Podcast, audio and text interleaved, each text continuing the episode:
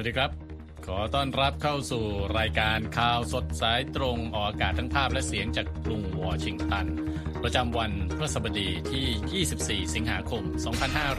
2566 ตามเวลาในประเทศไทยวันนี้มีผมทรงพศสุภาผล และคุณนพรัตน์ชัยเฉลิมมงคล ร่วมนำเสนอรายการนะครับหัวข้อข่าวสำคัญมีดังนี้ครับเครื่องบินรัสเซียตกดับ 10 ชีวิต คาดหัวหน้ากลุ่มแวกเนอร์อาจอยู่บนเครื่องด้วย สหรัฐ เวียดนามไต้หวันร่วมคัดค้านจีนก่อสร้างบนเกาะไทรทันเศรษฐาให้คำมั่นจะแก้ปัญหาประเทศวอนอย่ารีบตัดสินว่ารัฐบาลเปราะบาง และอินเดียนำยานอวกาศลงจอดขั้วใต้ของดวงจันทร์สำเร็จแล้ว ส่วนเสริมข่าววันนี้นะครับ รายงานตรวจสอบข่าวเกี่ยวกับความร่วมมือทางการทหารระหว่างจีนกับรัสเซีย ไม่มุ่งเผชิญหน้าตามที่จีนกล่าวไว้จริงหรือไม่ ส่งท้ายวันนี้ตำรวจอเมริกันใช้ AI ช่วยวิเคราะห์ภาพจากกล้องติดตัวหรือ Body Cam ติดตามรายงานเหล่านี้ได้จาก VOA ภาคภาษาไทยกรุงวอชิงตันครับ ไปติดตามข่าวใหญ่วันนี้กันก่อนนะครับ คุณนพรัตน์ใช่ข่าวครับเครื่องบินตกที่รัสเซียมีอะไรที่เราต้องจับตามองกันบ้าง ครับจากการเปิดเผยของเจ้าหน้าที่รัสเซียในวันพุธนะครับครับมีเหตุเครื่องบินเจ็ตส่วนตัวตกและมีผู้เสียชีวิต 10 คน โดยมีชื่อของเยฟเกนีพริโกซิน ซึ่งเป็นหัวหน้ากลุ่มทหารรับจ้างแวกเนอร์อยู่ในรายชื่อผู้โดยสารด้วย แต่ยังไม่มีการยืนยันนะครับว่าเจ้าตัวอยู่บนเครื่องที่ตกจริงหรือไม่ครับ เครื่องบินลำดังกล่าวมีนักบิน 3 คนและผู้โดยสาร 7 คนครับ ขณะเกิดเหตุกำลังมุ่งหน้าจากกรุงมอสโกไปยังนครเซนต์ปีเตอร์สเบิร์กแต่ตกลงมาขณะอยู่ห่างจากกรุงมอสโกไปทางเหนือราว 100 กิโลเมตรอ้างอิงข้อมูลจากสื่อแทสของทางการรัสเซียนะครับทางด้านสื่อ RIA Novosti ของรัสเซียรายงานอ้างการเปิดเผยของเจ้าหน้าที่กู้ภัยว่า พบร่างผู้เสียชีวิต 8 คนณที่จุดเครื่องบินตกครับ ชะตากรรมของพริโกซินแขวนอยู่บนเส้นด้ายหลังจากที่เขานำนักรบแวกเนอร์ ร่วมกันก่อกบฏสายฟ้าแลบท้าทายผู้นำกองทัพรัสเซียโดยการเข้ายึดกองบัญชาการทางทหาร ในเมืองรอสตอฟออนดอนเมื่อวันที่ 24 มิถุนายน ก่อนจะเคลื่อนตัวประชิดกรุงมอสโก แต่ทุกอย่างก็จบลงภายในเวลาไม่ถึง 24 ชั่วโมงครับ ก่อนหน้านี้รัฐบาลกรุงมอสโกเผยว่าปริโกซินจะถูกนำตัวไปลี้ภัยที่เบลารุส แต่สุดท้ายก็กลับไปปรากฏตัวในรัสเซียและประเทศอื่นๆนำไปสู่คำถามถึงอนาคตของเขาครับคุณทรงพจน์ครับทางด้านสำนักข่าว AP นะครับก็ได้ตรวจสอบข้อมูลการบิน ซึ่งแสดงให้เห็นว่าเครื่องบินเจ็ตส่วนตัวลำนี้ ลงทะเบียนในชื่อกลุ่มแวกเนอร์ซึ่งเป็นลำเดียวกับที่พริโกซินใช้เป็นประจำนะครับ โดยเครื่องบินเดินทางออกจากกรุงมอสโก เมื่อเย็นวันพุธและสัญญาณหายไปในอีกไม่กี่นาทีต่อมาในแถบชนบทห่างไกล ภาพในสื่อสังคมออนไลน์ที่โพสต์โดยกลุ่มสนับสนุนแวกเนอร์แสดงให้เห็นซากเครื่องบินถูกเปลวเพลิงเผาไหม้โดยเลขที่หางของเครื่องบินนั้น ตรงกับเลขเครื่องบินส่วนตัวของกลุ่มแวกเนอร์ด้วยนะครับ เมื่อต้นสัปดาห์นี้สื่อรัสเซียรายงานอ้างแหล่งข่าวที่ไม่เปิดเผยชื่อว่าพลเอกเซอร์เกย์ซูโรวิคิน ผู้บัญชาการทหารระดับสูงของรัสเซียที่มีความใกล้ชิดกับพริโกซิน ถูกปลดจากตำแหน่งผู้บัญชาการกองทัพอากาศ โดยพลเอกผู้นี้ไม่ปรากฏตัวต่อสาธารณชน ตั้งแต่เกิดเหตุการณ์กบฏสายฟ้าแลบเมื่อเดือนที่แล้วนะครับ และในขณะที่ข่าวเครื่องบินตกนี้แพร่ออกไปประธานาธิบดีวลาดิเมียร์ปูตินก็ได้กล่าวปราศัยเพื่อยกย่องบรรดาทหารผู้ร่วมต่อสู้ในปฏิบัติการพิเศษทางทหารของรัสเซียที่ดำเนินอยู่ในยูเครนด้วยครับ ครับพูดถึงประเด็นนี้นะครับ เจ้าหน้าที่ยูเครนเปิดเผยในวันพุธครับว่ารัสเซียโจมตีทางอากาศเข้าใส่เมืองท่าโอเดสซาอีกครั้งในช่วงข้ามคืนนะครับ และธัญพืชหลายพันตันที่จะส่งไปอียิปต์และโรมาเนียก็ได้รับความเสียหายไปด้วย รองนายกรัฐมนตรียูเครนโอเล็กซานเดอร์คูบราคอฟกล่าวว่าความเสียหายที่เกิดขึ้นกับโรงเก็บสินค้าหลายแห่งทำให้ท่าเรือแห่งนี้ที่เมืองอิสมาอิลส่งออกธัญพืชได้น้อยลง 15%ครับ คูบราคอฟกล่าวด้วยว่าเหตุการณ์นี้เปรียบได้กับการโจมตีต่อดินแดนที่ต้องการอาหาร เช่นประเทศในแอฟริกาและเอเชีย และเขาเรียกร้องให้นานาประเทศ ร่วมป้องกันไม่ให้เกิดเหตุซ้ำรอยต่อเมืองท่าอื่น ๆ ด้วย กองทัพยูเครนกล่าวว่าสามารถยิงโดรนของรัสเซีย 9 ลำตก จากทั้งหมด 20 ลำที่มอสโกใช้โจมตีโอเดสซาและซาปอริเชียช่วงข้ามคืนครับ อีกด้านหนึ่งนะครับ รัสเซียกล่าวในวันพุธว่าโดรนของยูเครนที่โจมตีแนวชายแดนรัสเซียยูเครนฆ่าชีวิตเหยื่อไป 3 รายครับ นอกจากนั้นรัสเซียกล่าวว่ามีโดรนยูเครนหนึ่งลำที่ถูกยิงด้วยระบบป้องกันทางอากาศของรัสเซีย จากนั้นโดรนร่วงตกลงและสร้างความเสียหายต่ออาคารในกรุงมอสโก นายกเทศมนตรีของมอสโกเซอร์เกย์โซเบียนินกล่าวว่าอาคารดังกล่าว อยู่ระหว่างการก่อสร้าง และไม่มีผู้ได้รับบาดเจ็บ หรือเสียชีวิตจากเหตุการณ์นี้ครับคุณทรงพจน์ครับจากยูเครนนะครับ เราลงไปแถวแถวทะเลจีนใต้กันบ้างคุณนพรัตน์ครับ ไทรทันนะครับซึ่งเป็นส่วนหนึ่งของหมู่เกาะพาราเซล ในทะเลจีนใต้กลายเป็นพื้นที่ความขัดแย้งล่าสุดนะครับเมื่อภาพถ่ายดาวเทียมเกาะแห่งนี้แสดงให้เห็นความพยายามขยายกำลังทหารของจีน บนเกาะดังกล่าว ซึ่งตั้งอยู่ในพื้นที่ทับซ้อนในทะเลจีนใต้ที่หลายประเทศกล่าวอ้างกรรมสิทธิ์กันนั่นเองนะครับ ภาพถ่ายดาวเทียมเมื่อเดือนสิงหาคมของบริษัท Planet Labs PBC แสดงให้เห็นส่วนที่ดูคล้ายถนนและทางขึ้นขึ้นลงเครื่องบินทางฝั่งตะวันออกของเกาะ ซึ่งก่อนหน้านี้ไม่มีผู้คนอาศัยอยู่นะครับ ทั้งจีนเวียดนามและไต้หวันกล่าวอ้างกรรมสิทธิ์เหนือหมู่เกาะพาราเซลนะครับรวมทั้งหมู่เกาะสเปรดลี่ที่อยู่ติดกัน โดยหลายปีมานี้ จีนก่อสร้างสิ่งปลูกสร้างต่างๆ บนหมู่เกาะพาราเซลท่ามกลางเสียงประท้วงของนานาประเทศนะครับ ที่ผ่านมาจีนส่งเครื่องบินรบไปประจำการรวมทั้งติดตั้งระบบเรดาร์และขีปนาวุธ บนเกาะวูดี้ซึ่งเป็นฐานที่มั่นหลักของจีนในหมู่เกาะพาราเซล นอกจากนี้ยังขยายสิ่งก่อสร้างทางทหาร บนเกาะมันนี่ เกาะแพทเทิลเกาะดันแคนรวมทั้งเกาะไทรทันที่อยู่ในบริเวณเดียวกันด้วยนะครับ สำนักข่าว AP รายงานเมื่อสัปดาห์ที่แล้วนะครับ คุณนพรัตน์ครับบอกว่า จากการวิเคราะห์ภาพถ่ายดาวเทียมล่าสุด เชื่อว่าโครงสร้างบนเกาะไทรทันนั้น คือทางขึ้นลงเครื่องบิน และมีธงชาติจีนติดอยู่ด้วยนะครับ ตามวิดีโอที่เห็นเนี่ยนะฮะครับก็เป็นเอ่อคล้ายๆ กับส่วนที่ดูเป็นแนว คล้ายๆ ถนนนะฮะแล้วก็คล้ายๆ กับเอ่อทางขึ้นลงเครื่องบินด้วย ขณะที่บรินเอ่อบริลคอลเล่นะครับผู้เชี่ยวชาญแห่ง URSA Space เชื่อว่า โครงสร้างนั้นอาจจะเป็นแนวทำนดแนวทำนบกันคลื่นและน้ำทะเลนะครับ เนื่องจากคลื่นที่เกาะแห่งนี้อาจมีความสูงถึง 4 ฟุตครับนอกจากนี้ยังเชื่อว่ากำลังมีการก่อสร้างทำนบลักษณะเดียวกันเพิ่มด้วยนักวิเคราะห์บางคนเชื่อนะครับว่าโครงสร้างนั้นไม่ว่าจะเป็นถนน ไม่ว่าจะเป็นทางขึ้นลงเครื่องบินหรือทำนบล้วนชี้ให้เห็นนะครับว่าจีนอาจกำลังสร้างฐานที่มั่นสำหรับทหารที่จะไปประจำการที่นั่นในระยะยาวนะครับ หรืออาจจะใช้ เกาะไทรทันเป็นจุดเติมเชื้อเพลิงสำหรับเครื่องบินจีนที่ไปปฏิบัติการอยู่ในทะเลจีนใต้ทางด้านโฆษกกระทรวงการต่างประเทศสหรัฐนะครับแถลงคัดค้านการอ้างกรรมสิทธิ์ของจีนเหนือหมู่เกาะพาราเซลในทะเลจีนใต้และขอให้จีนปฏิบัติตามกฎหมายระหว่างประเทศ ทาง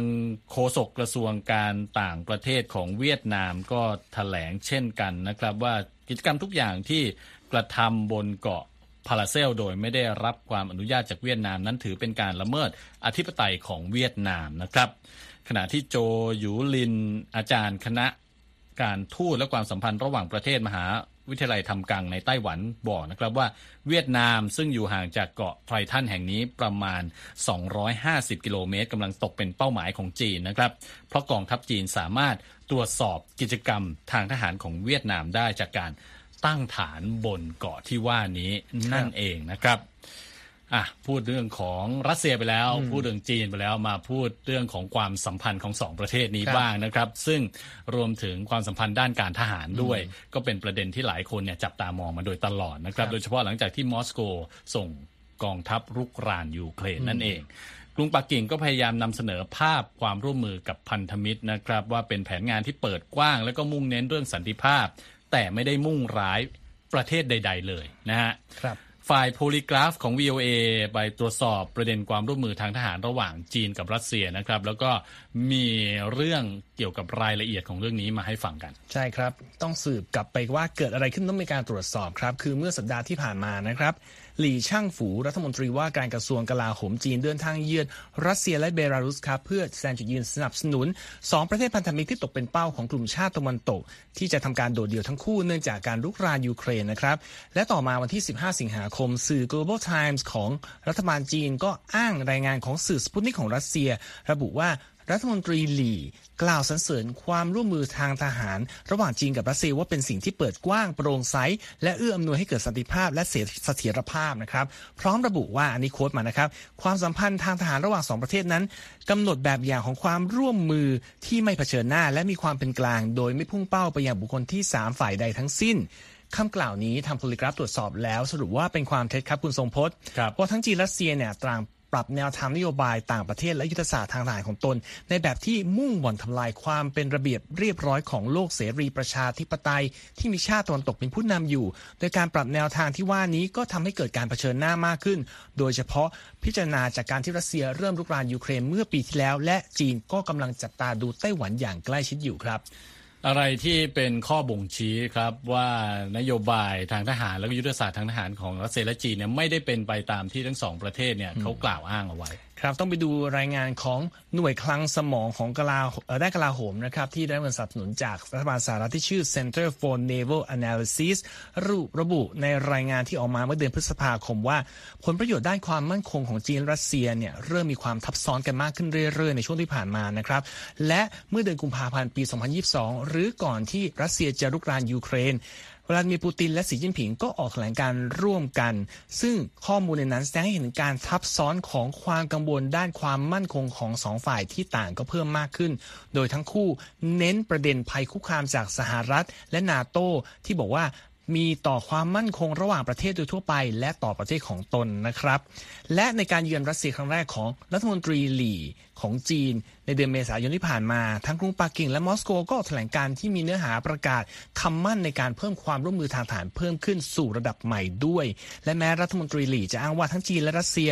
กำหนดแบบอย่างความร่วมมือแบบไม่เผชิญหน้าไม่พุ่งเป้าไปที่ใครก็ตาม แต่สองประเทศพันธมิตรนี้ต่างให้การสนับสนุนกันและกันในการแสดงจุดยืน ต่อประเทศที่ 3 ที่ตนไม่พอใจมาโดยตลอด เมื่อกี้เราพูดถึงยูเครนและไต้หวันไปนะครับเรายกตัวอย่างว่าเกิดอะไรขึ้นอย่างกรณีของยูเครนเนี่ยขณะที่ทั่วโลกก็ออกมาประณามรัสเซียที่ทำการรุกรานยูเครน จีนกลับปฏิเสธที่จะทำการประณามอย่างเป็นทางการ และกล่าวย้ำเพียงว่า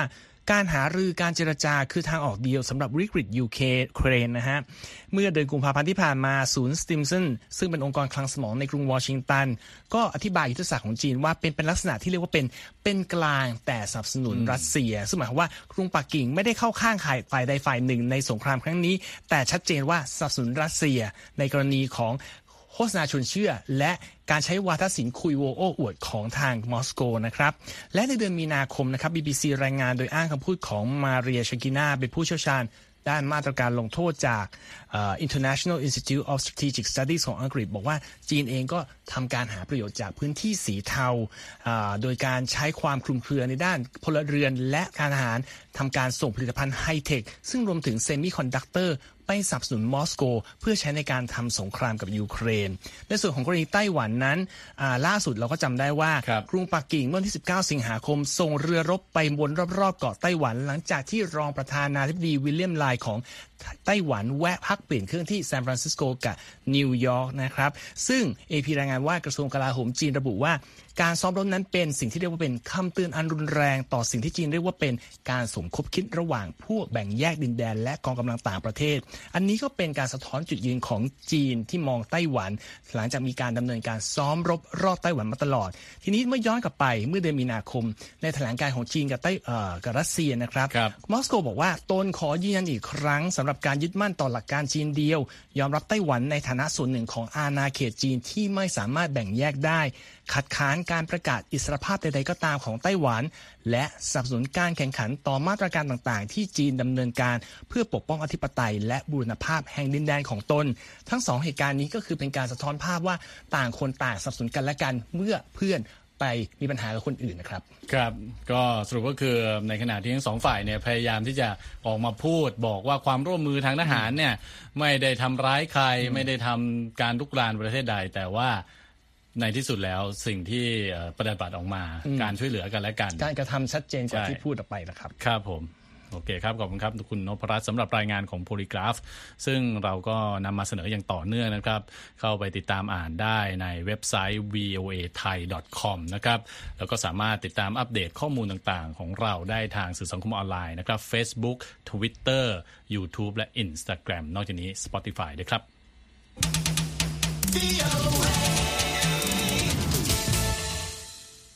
ครับตามข่าวการเมืองไทยกันต่อนะครับครับสื่อต่างประเทศก็เกาะติดอย่างยิ่งนะครับ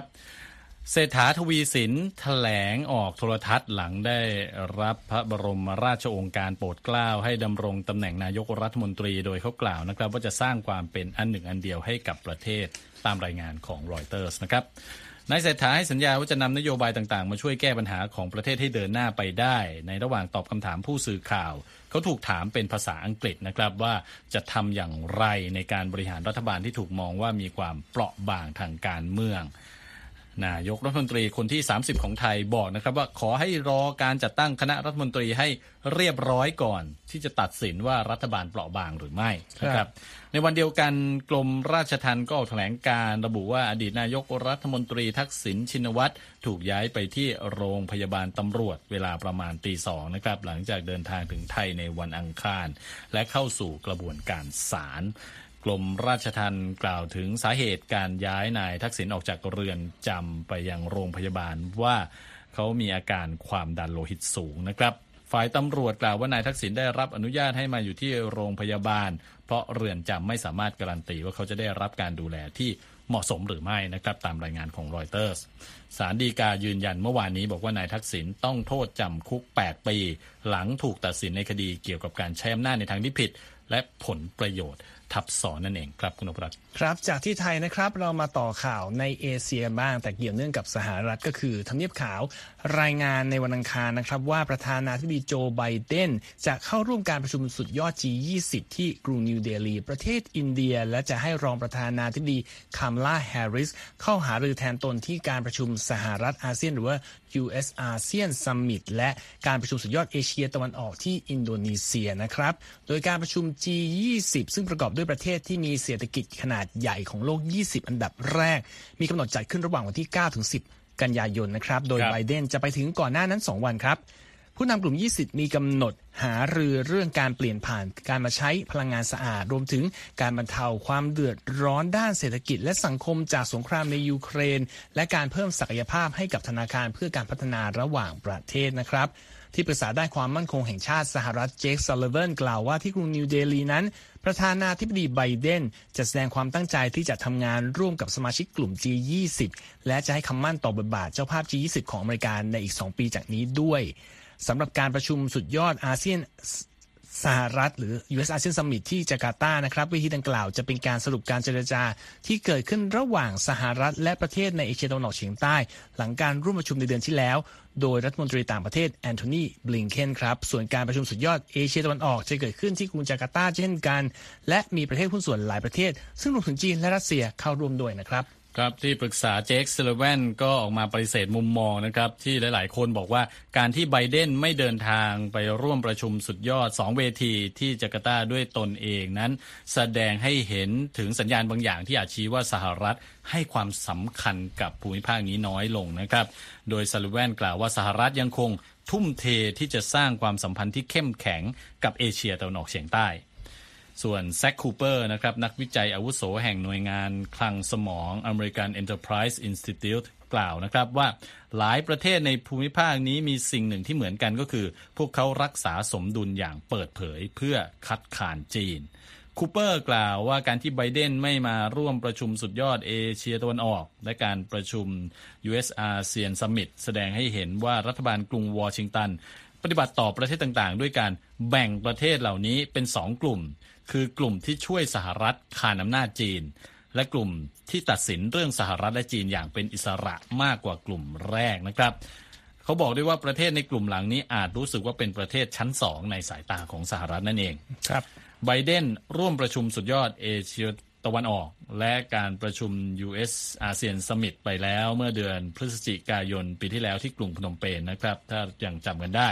จากนั้นเดินทางไปบาหลี อินโดนีเซีย เพื่อร่วมเวที G20 อย่างไรก็ตามผู้นำสหรัฐส่งรองประธานาธิบดีแฮร์ริส ประชุมสุดยอดเอเปกแทนที่กรุงเทพมหานคร เนื่องจากต้องไปงานแต่งงานของหลานสาวในช่วงเวลาดังกล่าวนั่นเองครับ ครับจากประเด็นเรื่องของเวทีระหว่างประเทศมาดูเรื่องของเศรษฐกิจขนาดใหญ่อย่างจีนกันบ้างนะครับ คุณสมพศโดยสำนักข่าวรอยเตอร์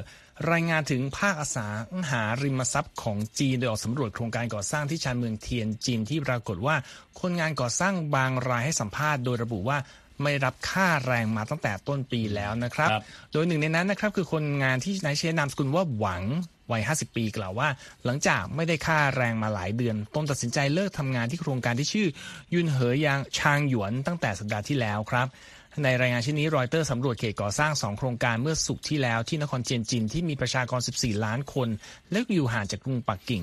135 กิโลเมตรนะครับ ทั้งสองโครงการเป็นของบริษัท Country Garden ซึ่งเป็นผู้พัฒนาอสังหาริมทรัพย์ขนาดใหญ่ที่สุดของจีนในเชิงปริมาณที่ขายได้นะครับ อย่างไรก็ตามนะครับในในปีนี้บริษัท Country Garden ซึ่งเคยมีสถานะการเงินมั่นคงกำลังเผชิญกับภาระหนี้ครั้งใหญ่ ซึ่งหลายฝ่ายเกรงว่าอาจจะขยายวงจนสะเทือนเศรษฐกิจจีนได้ ปัญหาของบริษัทนี้อาจเป็นตัวบ่งชี้ถึงภาคธุรกิจพัฒนาอสังหาริมทรัพย์โดยรวม ซึ่งคิดเป็นหนึ่งในสี่ของเศรษฐกิจจีนด้วยนะครับ รอยเตอร์รายงานว่าการก่อสร้างของทั้งสองโครงการก็หยุดลงอย่างน้อยในบางส่วนไปแล้วครับคุณสมพศครับไปดูดัชนีหุ้นในสหรัฐบ้างนะครับคุณนพรัตน์ครับ ดาวโจนส์เพิ่มขึ้น 184 จุด ปิดที่ 34,473 จุดนะครับ Standard Poor's เพิ่มขึ้น 48 จุด ปิดที่ 4,436 จุด NASDAQ เพิ่มขึ้น 215 จุดนะครับ ปิดที่ 13,721 จุด ส่วนค่าเงินดอลลาร์สหรัฐวันนี้ 1 ดอลลาร์แลกได้ 34 บาท 94 สตางค์นะครับคุณฟังกำลังรับฟังข่าวสดสายตรงจาก Voice of America ภาคภาษาไทยครับ เดี๋ยวไป ฟังรายงานทางด้านเทคโนโลยีกันบ้างครับ เทคโนโลยีด้านอวกาศกันก่อนนะครับคุณรัตยานอวกาศจันทรายาน 3 ของอินเดียลงจอดบริเวณขั้วใต้ของดวงจันทร์เรียบร้อยแล้วนะครับ เมื่อวันพุธที่ผ่านมารอยเตอร์สรายงานว่าเหล่านักวิทยาศาสตร์และเจ้าหน้าที่ตะโกนโห่ร้องแล้วก็กอดกันเมื่อยานจันทรายาน 3 ลงจอดสำเร็จนะครับ นายกรัฐมนตรีอินเดียนเรนทราโมดีกล่าว ขณะชมการลงจอดอยู่ที่งานประชุมกลุ่มประเทศบริกส์ที่แอฟริกาใต้บอกว่า ความสำเร็จของจันทรายาน 3 คือการกู่ร้องแห่งชัยชนะของอินเดียรุ่นใหม่นะครับยานลำนี้เป็นความพยายามครั้งที่สองของอินเดียในการลงจอดขั้วใต้ของดวงจันทร์นะครับ แล้วก็เกิดขึ้นไม่ถึงหนึ่งสัปดาห์หลังจากที่รัสเซียล้มเหลวในการลงจอดยานอวกาศลูน่า 25 ที่ตกลงบนดวงจันทร์เพราะเสียสูญเสียการควบคุมเมื่อวันที่ 20 สิงหาคมนะครับรอยเตอร์สบอกว่าจันทรายาน 3 จะมีเวลาปฏิบัติการบนดวงจันทร์ 2 สัปดาห์ แล้วจะค้นคว้าหลายอย่างรวมถึงการวิเคราะห์ส่วนประกอบสเปกตรัมขององค์ประกอบของแร่ธาตุ บนพื้นผิวดวงจันทร์ นอกจากนี้ก็จะพยายามหาคำตอบนะครับว่ามีน้ำอยู่ในน้ำแข็งของดวงจันทร์หรือไม่นะครับ เรื่องนี้ต้องบอกว่าได้รับความสนใจอย่างมากในอินเดียนะครับรบสื่อหนังสือพิมพ์ต่างๆ ให้พื้นที่พาดหัวหน้าหนึ่งขนาดใหญ่ สื่อโทรทัศน์ก็ให้พื้นที่นับถอยหลังการลงจอดด้วย ส่วนประชาชนอินเดียก็เอาใจช่วยจันทรายาน 3 ให้ลงจอดสำเร็จนะครับ รวมตัวกันสวดภาวนาทั้งในสถานที่ที่จัดไว้ทั่วประเทศ ริมแม่น้ำคงคา รวมถึงในมัสยิดหลายแห่งอีกด้วยนะครับ คุณนพรัตน์ครับมาส่งท้ายกันที่เรื่องเทคโนโลยีเช่นกันแต่เป็นเทคโนโลยีการทำงานของตำรวจบ้างนะครับ ผู้ที่สนับสนุนการปฏิรูปการทำงานของตำรวจในอเมริกาพยายามชี้ให้เห็นนะครับว่ากล้องที่ติดไว้กับตัวตำรวจ หรือที่เรียกว่า body cam เนี่ย สามารถลดการใช้กำลังอันเกินกว่าเหตุของตำรวจได้ แต่ปัญหาก็คือภาพที่กล้องบันทึกไว้มีความยาวมากมาย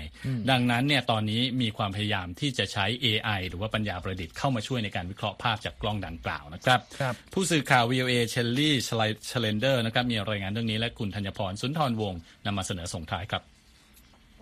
ภาพจากกล้อง body camera ที่ติดอยู่บนตัวของเจ้าหน้าที่ตำรวจในเมืองเมมฟิส ได้แสดงภาพเหตุการณ์ที่ตำรวจหยุดรถของชายคนหนึ่ง ก่อนที่จะทำร้ายชายผู้นั้นจนเสียชีวิตลงในเวลาต่อมา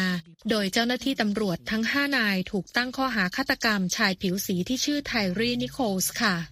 การตรวจสอบภาพจากกล้อง body cam บนตัวของเจ้าหน้าที่ตำรวจเหล่านั้น จะเป็นหลักฐานประกอบในการดำเนินคดีอาญานี้ด้วยนะคะอย่างไรก็ตามภาพถ่ายจากกล้องวิดีโอของเจ้าหน้าที่ตำรวจโดยทั่วไปนั้น ไม่ค่อยได้รับการตรวจสอบมากนักค่ะ To me, watching the video and talking to my law enforcement colleagues and, and แอนโทนีทัสโซเน่ CEO ของบริษัททรูลิโอผู้ทำธุรกิจด้านเทคโนโลยีปัญญาประดิษฐ์กล่าวว่า จากการที่ได้ดูวิดีโอและพูดคุยกับเพื่อนๆ ตลอดจนเพื่อนร่วมงานที่เป็นผู้รักษากฎหมายแล้ว เหตุการณ์ดังกล่าวไม่ใช่ครั้งแรกที่เจ้าหน้าที่ตำรวจใช้ภาษาแบบนั้น หรืออยู่ในสถานการณ์แบบนั้น และว่าซอฟต์แวร์ AI สำหรับกล้องติดตัวตำรวจ จะช่วยให้ผู้บังคับบัญชาสามารถตรวจสอบการทำงานของตำรวจใต้บังคับบัญชาได้ฉับไวขึ้นค่ะ So this idea of transcribing and analyzing employees to improve ทาโซเน่กล่าวต่อไปว่าแนวคิดในการถอดข้อมูลและวิเคราะห์การทำงานจากคลิปวิดีโอ เพื่อปรับปรุงการให้บริการแก่ลูกค้านั้นมีมานานแล้วนะคะ นอกจากนี้ระบบปัญญาประดิษฐ์ของ Trulio จะมีการให้คะแนนเมื่อตำรวจใช้คำพูดที่เป็นทางการ ใช้คำสุภาพหรือกล่าวคำขอบคุณ ในทางกลับกัน Trulio จะส่งสัญญาณเตือนทันทีเมื่อเจ้าหน้าที่ใช้คำพูดที่เป็นการดูหมิ่น คุกคามหรือใช้คำพูดที่หยาบคายค่ะอาร์ตอาเซเวโด ผู้บัญชาการตำรวจแห่งเมืองออโรรารัฐโคโลราโด ได้เริ่มทดลองใช้เทคโนโลยีระบบ AI ของบริษัท Trulio เมื่อไม่นานมานี้ และจะทดลองใช้เป็นระยะเวลาหนึ่งปี โดยมีเป้าหมายในการยกย่องชื่นชม ผู้พิทักษ์สันติราษฎร์ที่ประพฤติดี และแก้ไขพฤติกรรมเชิงลบที่อาจเกิดขึ้นในเวลาเดียวกัน We'll be looking for those bad habits, those good habits, and ผู้บัญชาการอาเซเวโดกล่าวว่า เขาต้องการให้เจ้าหน้าที่ใต้บังคับบัญชาได้ดูตัวอย่างจากทั้งพฤติกรรมที่ดีและที่ไม่ดี เพื่อที่จะได้เรียนรู้จากพฤติกรรมเหล่านั้น อย่างไรก็ตามสหภาพเสรีภาพพลเมืองอเมริกัน เตือนว่ารัฐบาลจำเป็นต้องปกป้องสิทธิของเจ้าหน้าที่ตำรวจ ที่อาจได้รับผลกระทบจากการใช้ปัญญาประดิษฐ์ วิเคราะห์ภาพวิดีโอจากกล้องติดตัวตำรวจด้วยค่ะ we have to know exactly how they are using them, exactly how they are. อานายาโรบินสันแห่งสหภาพเสรีภาพพลเมืองอเมริกันกล่าวว่า เราจำเป็นต้องทราบให้แน่ชัดว่า เทคโนโลยีระบบ AI นั้นจะถูกใช้และถูกควบคุมอย่างไร และต้องทราบแน่ชัดว่ามีอะไรบ้างที่ AI ไม่สามารถทำได้ ก่อนที่จะนำเทคโนโลยีนี้ไปใช้กับสำนักงานตำรวจต่างๆ ในอเมริกาค่ะธัญพรสุนทรวงศ์ VOA ภาคภาษาไทย รุงวอชิงตันค่ะ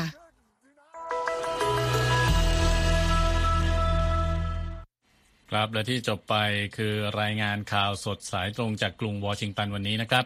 ผมทรงพศภาผลและคุณนพรัตน์ชัยเฉลิมมงคลต้องลาไปก่อน สวัสดีครับ สวัสดีครับ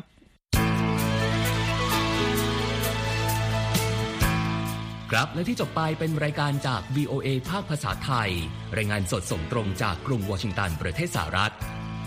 คุณผู้ฟังสามารถติดตามข่าวสารจากทั่วโลกได้ในทุกที่ทุกเวลาที่เว็บไซต์ voa thai com รวมถึงทุกช่องทางในโซเชียลมีเดีย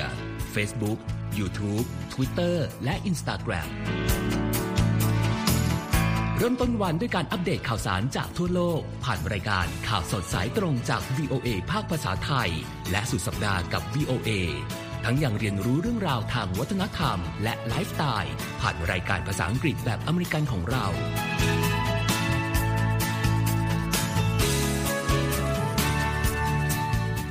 ติดตามความเคลื่อนไหวในประเทศสหรัฐ การเมืองอเมริกัน พร้อมเข้าใจที่มาที่ไปของเหตุการณ์สำคัญ รวมถึงข่าวต่างประเทศ จากแหล่งข่าวที่เชื่อถือได้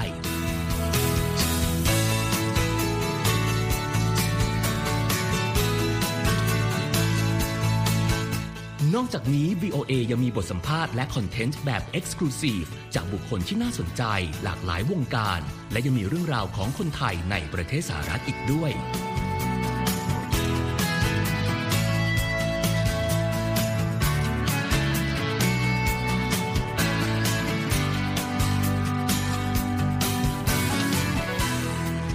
คุณนะครับที่ให้ VOA ไทยเป็นส่วนหนึ่งในการติดตามข่าวสาร สาระและเกร็ดความรู้ของคุณ จากรายการต่างๆ ที่เรามุ่งมั่นนำเสนอ เพื่อความเที่ยงตรง ทันเหตุการณ์ และมีประโยชน์ในทุกๆวัน